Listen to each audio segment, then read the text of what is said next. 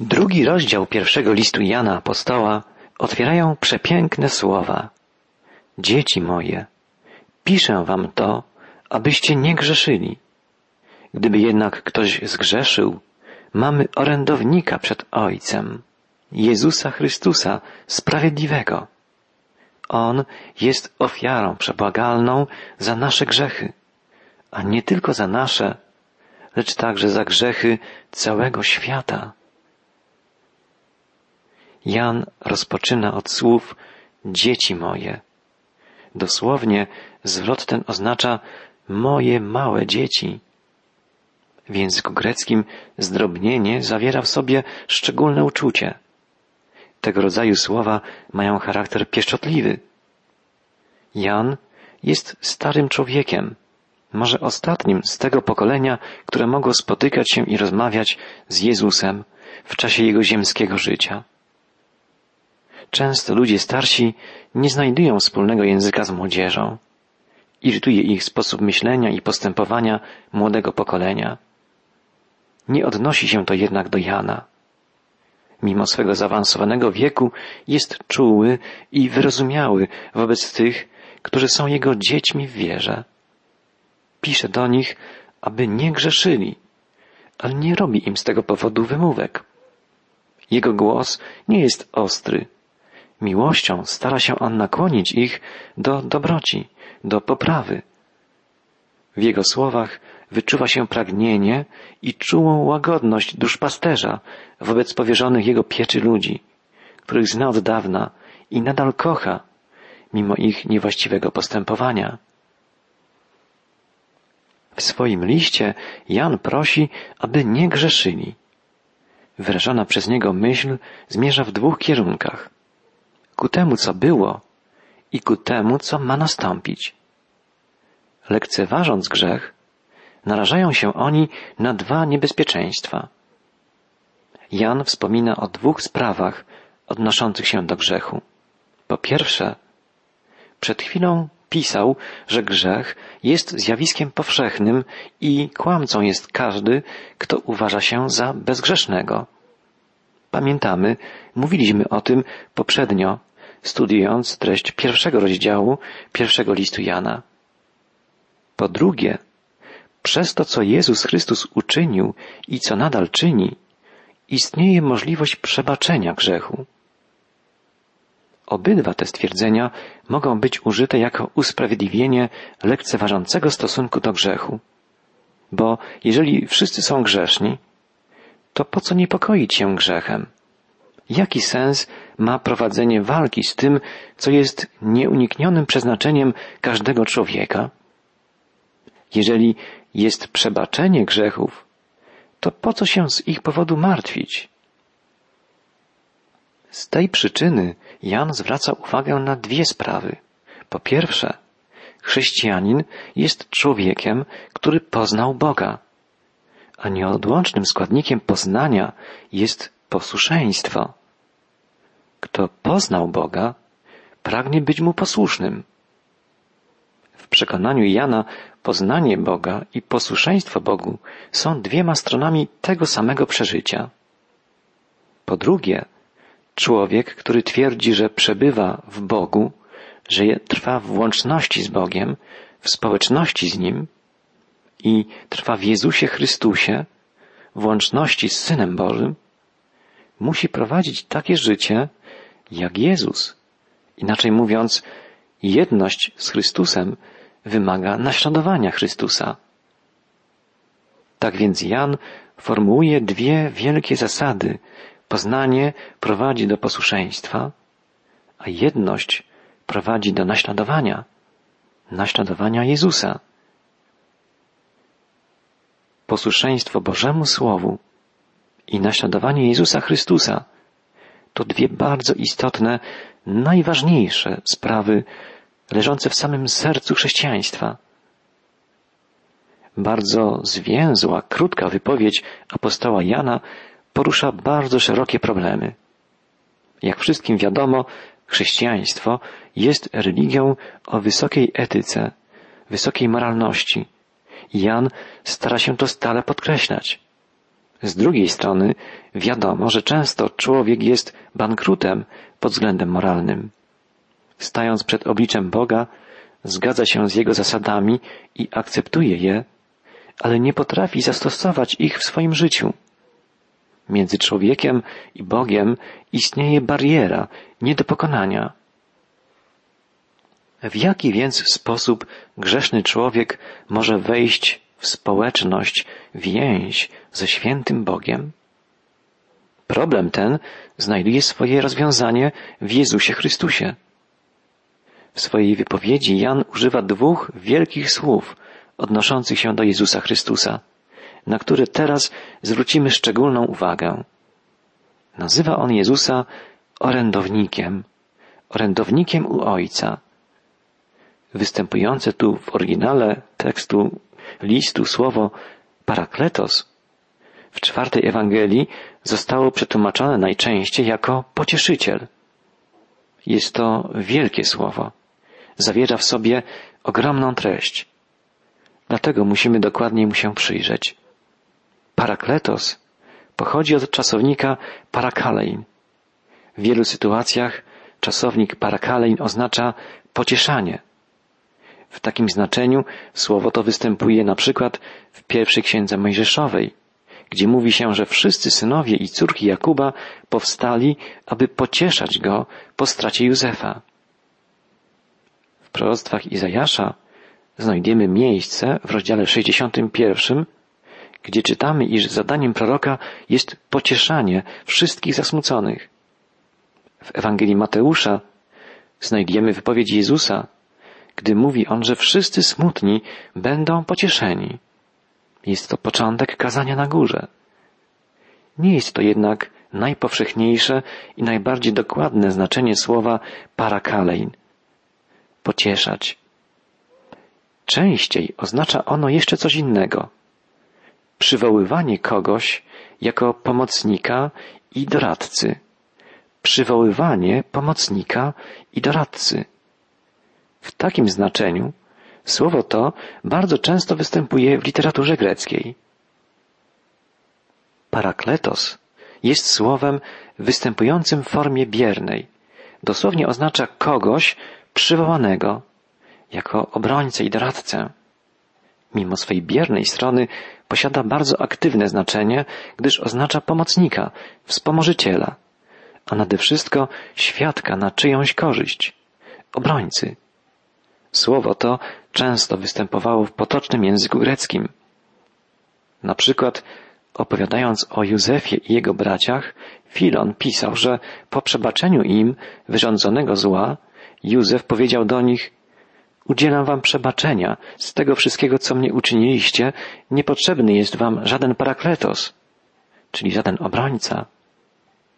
Filon wspomina o Żydach aleksandryjskich, którzy będąc uciskani przez swego zarządcę, postanowili przedstawić swoją sprawę cesarzowi. Musimy znaleźć, mówili, umiejętnego parakletos, który zdołałby przychylnie ustawić wobec nas cesarza Gajusa. Słowo to było w powszechnym użyciu wśród Greków. W swoim brzmieniu przeszło również do innych języków. W Nowym Testamencie, w wersji syryjskiej na przykład, a także egipskiej, arabskiej i etiopskiej, słowo to występuje w swojej oryginalnej formie parakletos. Również Żydzi przyjęli to słowo i używali go na określenie obrońcy, orędownika. Był on przeciwieństwem oskarżyciela. W naszych przykładach występuje słowo obrońca albo orędownik. Słowo parakletos weszło na stałe do chrześcijańskiego słownictwa. Oznacza przywołanego na pomoc, adwokata, obrońcę, orędownika, wspomożyciela, pocieszyciela. Wszystkie te znaczenia odnoszą się do Ducha Bożego. Ale w historii Kościoła znajdujemy też to słowo w wielu innych pismach odnoszących się także do literalnie obrońców, adwokatów. Na przykład w czasach prześladowań i męczenników chrześcijański obrońca Vetius Epagatos bronił sprawy chrześcijan w sądach. Eusebiusz w dziele Historia Kościoła tak pisał o nim. Był on obrońcą, parakletos, wierzących, ponieważ w sobie samym miał obrońcę, parakletos, to jest Ducha Świętego. On sam był obrońcą, parakletos, dlatego że w nim działał boski parakletos, boski obrońca, Duch Boży. W innych pismach z tamtych czasów czytamy o ludziach, którzy byli obrońcami bogatych i niesprawiedliwymi sędziami biednych.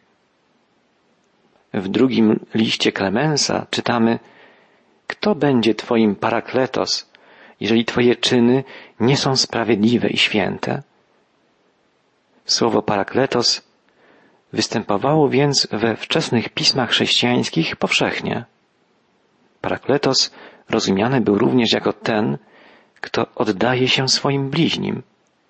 Kilka razy w Nowym Testamencie występuje pojęcie Jezusa jako przyjaciela i obrońcy człowieka. Paweł pisze na przykład o Chrystusie w liście do Rzymian, który wstawiał się za nami. Autor listu do Hebrajczyków mówi o Jezusie Chrystusie jako o tym, który żyje zawsze, aby się wstawiać za nami, który oręduje za nami. Wstawia się teraz za nami przed obliczem Boga. Jezus nigdy nie traci zainteresowania ludźmi. Ciągle nas kocha. Nie powinniśmy myśleć o Jezusie jako o tym, który przeszedł przez życie na ziemi, przez śmierć na krzyżu, potem powstał z martwych, wstąpił do nieba i na zawsze skończył z ludźmi. Nie, On stale troszczy się o nas, stale występuje w naszej obronie. Jezus Chrystus jest naszym przyjacielem, naszym orędownikiem. Jest obrońcą każdego grzesznika. Jest parakletos, wstawiającym się za każdym z nas. Jan dostrzega niebezpieczeństwo, że chrześcijanie, źle rozumiejąc prawdę o usprawiedliwieniu na podstawie wiary, będą odnosili się lekkomyślnie do grzechu. Dlatego podkreśla, dzieci moje, piszę do was, żebyście nie grzeszyli. Apostoł wyraźnie stwierdza, że celem jego poselstwa jest poważne i zdecydowane wypowiedzenie nie wobec grzechu. Słowo o pewności zbawienia dzięki dokonanemu na krzyżu odkupieniu ma pomóc chrześcijaninowi w tym, aby nie grzeszył, aby pewność oczyszczenia od wszelkiej nieprawości pobudziła go do zdecydowanego sprzeciwiania się grzechowi. Czy chrześcijanin będzie wtedy bezgrzeszny? Czy bezgrzeszność nie jest celem, do którego apostoł dąży? Pytania te stale powracają. Będziemy o nich mówić także w czasie dalszych studiów listu Jana. Tym ważniejsze jest, byśmy teraz wsłuchali się w to, co apostoł właśnie w tym miejscu, zgodnie ze swoim zwyczajem, bez bliższych wyjaśnień, stwierdza. Mówi, a jeśli by kto zgrzeszył, a więc to się nadal zdarza, mimo zdecydowanego nie dla grzechu. Czy zatem oznacza to koniec wszystkiego? Czy ten ktoś, kto jednak grzeszy, jest już skazany, potępiony? Nie, Jan mówi coś zupełnie innego.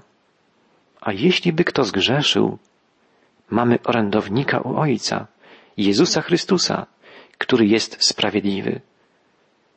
Jezus nie musi za te nowe grzechy raz jeszcze zostać ukrzyżowany, ale wciąż na nowo wstawia się za nami u Ojca jako nasz orędownik, nasz obrońca. Wolno mu to czynić. Otrzymał pełnomocnictwo, ponieważ On jest sprawiedliwy. Bóg Ojciec słucha Jego orędownictwa. Musimy sobie jednak uświadomić, że to nasz grzech sprawia, iż konieczne jest ciągle nowe orędownictwo naszego Zbawiciela. Nawet jako zbawieni, jako wierzący, nie możemy sami sobie przebaczać naszych ewentualnych nowych grzechów. Nie możemy przejść nad nimi do porządku, jak nad czymś nieważnym. Musimy wyznać na nowo nasze grzechy.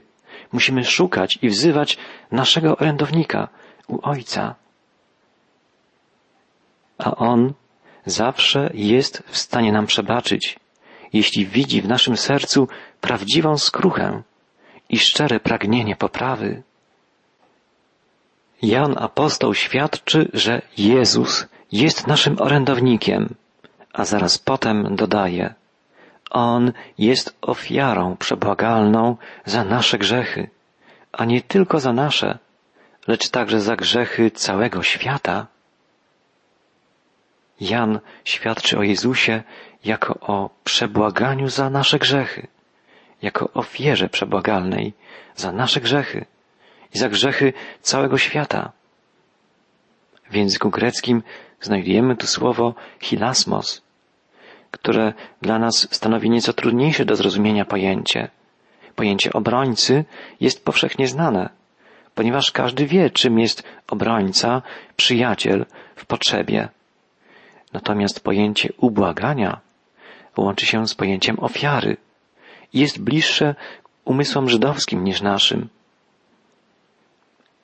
By lepiej zrozumieć treść tego słowa, musimy zwrócić się do podstawowych pojęć, z którymi ono się łączy.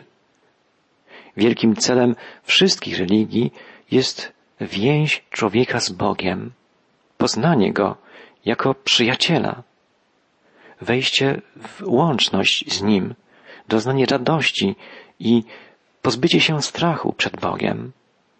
Przeszkodą wejściu w taką więź, w taką społeczność jest grzech. Z myślą o rozwiązaniu tego problemu powstały wszelkiego rodzaju ofiary. Przy pomocy ofiar zostawała przywrócona społeczność z Bogiem.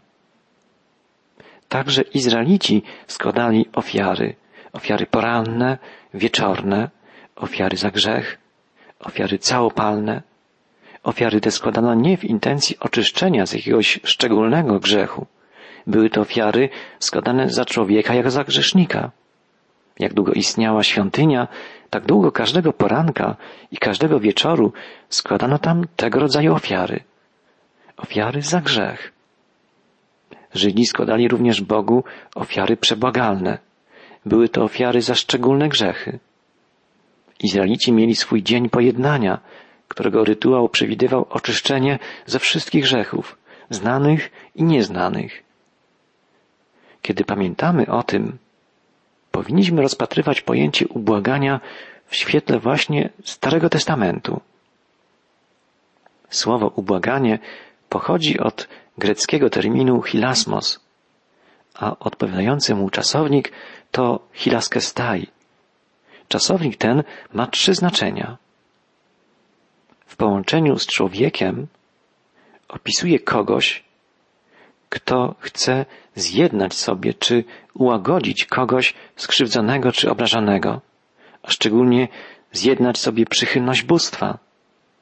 Złożenie ofiary czy odprawienie rytuału uśmierza gniew bóstwa. Tak więc pierwsze znaczenie to zjednanie sobie czy ułagodzenie kogoś skrzywdzonego. Drugie znaczenie wiąże się z pojęciem przebaczenia. To sam Bóg ustanowił pewne środki, przy pomocy których może człowiek uzyskać przebaczenie. Jak wiemy, Bóg przekazał Mojżeszowi polecenia odnośnie składania ofiar. Wiemy, że wszystkie te ofiary zapowiadały dzieło Jezusa Chrystusa, który stał się ofiarą przebłagalną za nasze grzechy. Trzecie znaczenie łączy się z ujęciem niejako odkażacza. Tak sformułował to jeden z teologów. Odkażacz usuwa piętno winy, pozwala stanąć człowiekowi przed obliczem Boga. Człowiek grzeszy i przez to ściąga na siebie piętno winy. Potrzebuje więc owego odkażacza. W tym sensie grecki termin hilaskestai oznacza nie ubłaganie, lecz zmazanie winy. Nie tyle przebłaganie Boga, co oczyszczenie człowieka z piętna grzechu i przez to umożliwienia mu wejścia w więź z Bogiem. Teraz mamy pełny obraz. Pisząc o Jezusie jako o hilasmos za nasze grzechy, Jan połączył wszystkie te znaczenia w jedno. Jezus dokonuje bowiem oczyszczenia z dokonanych grzechów, naszych grzechów i usuwa piętno winy.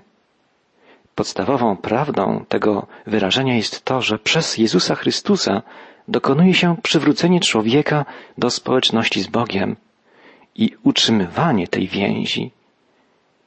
Zwróćmy uwagę na jeszcze jedną rzecz.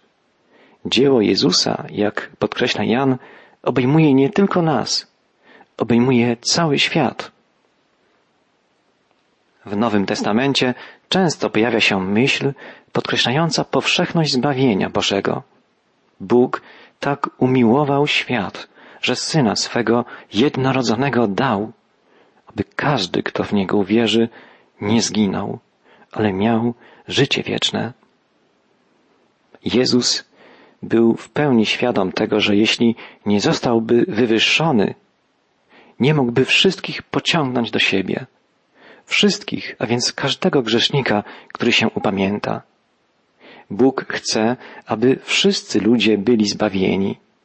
Czytamy o tym wielokrotnie.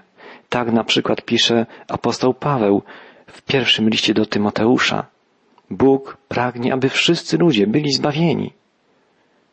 Zbyt odważny byłby człowiek, który zakreśliłby jakieś granice łaski i miłości Bożej, albo skuteczności dzieła i ofiary Jezusa Chrystusa. Boża miłość jest szersza od ludzkich pojęć. W Nowym Testamencie mówi się o zbawieniu obejmującym cały świat. Jezus jest ofiarą przebłagalną za grzechy całego świata. Każdy, kto w Niego uwierzy, kto Mu zaufa, będzie zbawiony.